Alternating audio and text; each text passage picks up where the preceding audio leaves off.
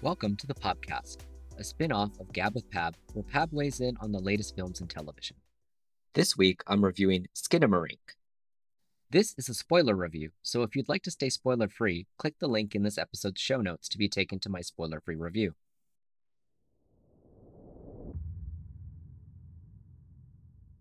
Skinamarink is an experimental, slow cinema, lo-fi horror film from writer-director Kyle Edward Ball.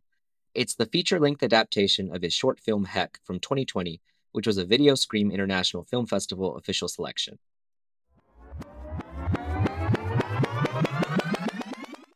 The premise is simple. A 4-year-old boy named Kevin and his 6-year-old sister Kaylee wake up one night in their house to find that their parents have vanished. This is after a not-so-subtle dialogue drop of their father on the phone mentioning that Kevin fell and hit his head while sleepwalking, but he's fine now. The children search for their parents unsuccessfully, and then discover that the external doors and windows of the house have started disappearing. Trapped in the house, and with no one else but each other, they hunker down in front of the comfort of their living room TV to watch cartoons. But then, an unfamiliar voice starts calling to them from the darkness. That's the plot of Skinamarink, but the real selling point is how the film is shot. Most of the runtime of Skinamarink is long, fixed perspective shots of innocuous interiors. One scene might just be fixated on the corner of a room ceiling until a light fixture turns on. Other shots feature the legs of the kids toddling around while they navigate the darkness. Almost all of the sparse dialogue comes in subtitle whispers from the children. We almost never see anyone's face. The intention is to evoke the feeling of a child's nightmare, with a low-to-the-ground perspective of a dark, empty home, which might as well be alien. Think back to when you were 4 years old, just really coming into consciousness and personhood, and what it felt like to navigate the house your parents had furnished, especially in the darkness. There was something foreign about it, something vaguely coercing and menacing. Maybe there was an armchair that always creeped you out, or a coat rack that cast a weird shadow. The word that keeps getting thrown around for this film by critics and film students is liminal, mostly owing to the internet trend of liminal spaces, which are eerie, transitional locations like hallways and entryways. But the actual meaning of liminal is appropriate as it applies to rite of passage and a transitional period in human development. A film trying to evoke this feeling for a child is really novel. Ball crowdsourced the film's childhood nightmare scares from Reddit, noting that most people's fears at that age were similar and involved being trapped and unable to find their parents. Unfortunately, Skinamarink's approach to achieve this helpless feeling is divisive. I found myself miserable sitting through scenes where nothing really happened until an extremely loud crash transitioned to the next uneventful scene. I've come to appreciate earned jump scares. Skinamarink maybe earns one or two of its many attempts to break the monotony. The final 15 to 20 minutes, though, are very compelling and almost make up for their journey to get there. I'm certain that the final shot will go down as an all-timer and will get memed to hell once it's no longer a spoiler.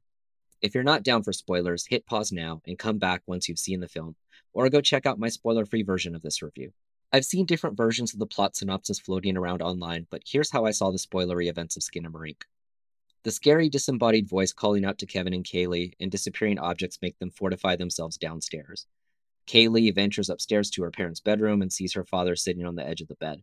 He tells her to look under the bed, and she does, but she doesn't see anything. When she stands up, she now sees her mother sitting on the other side of the bed facing away from her. She tells Kaylee her parents love her and Kevin so much, and then she vanishes. Her father is also gone. Kaylee goes back downstairs but is called to by the voice. When Kevin goes looking for Kaylee, he finds her, but her mouth and eyes are gone. Scary. Kevin hides in the living room, and the voice calls out to him that it wants to play. The kitchen drawer opens, and the voice tells Kevin to put a knife in his eye. Surely he's not gonna... He does it! He puts the knife in his eye! Kevin puts the knife in his eye. He calls 911 and manages to get through, but he's unable to give the dispatcher any info that would help them find him. The phone is then transformed into a toy phone by the voice, with a face on it, to taunt Kevin. The voice tells Kevin that it can do anything, and then proceeds to loop a cartoon on the TV of a rabbit making itself disappear. The voice makes a toy in real life disappear in sync with that cartoon. The voice then tells Kevin that he took Kaylee's mouth and eyes because she didn't do as she was told, and she begged for her parents. It tells Kevin to come upstairs. When Kevin does, he sees that the house has been altered, and he's now on the ceiling. He enters the bedroom and sees that everything is now in a vast void. 572 days pass. It's clear now that this is hell. Kevin relives the murder of his sister and sees her blood splatter on the floor repeatedly. Kevin ventures further into the darkness. The final shot of the film is just grainy darkness until the indistinct outline of a featureless adult face slowly emerges. It never comes into focus. It tells Kevin to go to sleep. Kevin asks it for its name. It never responds. The inference here, at least for me, is that Kevin has been tormented by some permutation of the devil himself named Skinamarink. Skinamarink being the made-up word from a children's show from the 80s called The Elephant Show. The ending was so appealing to me that I went back to watch Heck. I found that the 30-minute runtime suited this concept much better, and the short accomplished its mission in a much more affecting way, without the unearned jump scares. It, however, does not explore the idea of a sinister entity like Skinamarink, and is missing the mean-spiritedness. It's already apparent that Skinamarink is going to be a divisive Rorschach test. I appreciate what it set out to do, but ultimately think the short did it better. I give Skinamarink 2.5 Pabs out of 5. And I give Heck 3.5 Pabs out of 5.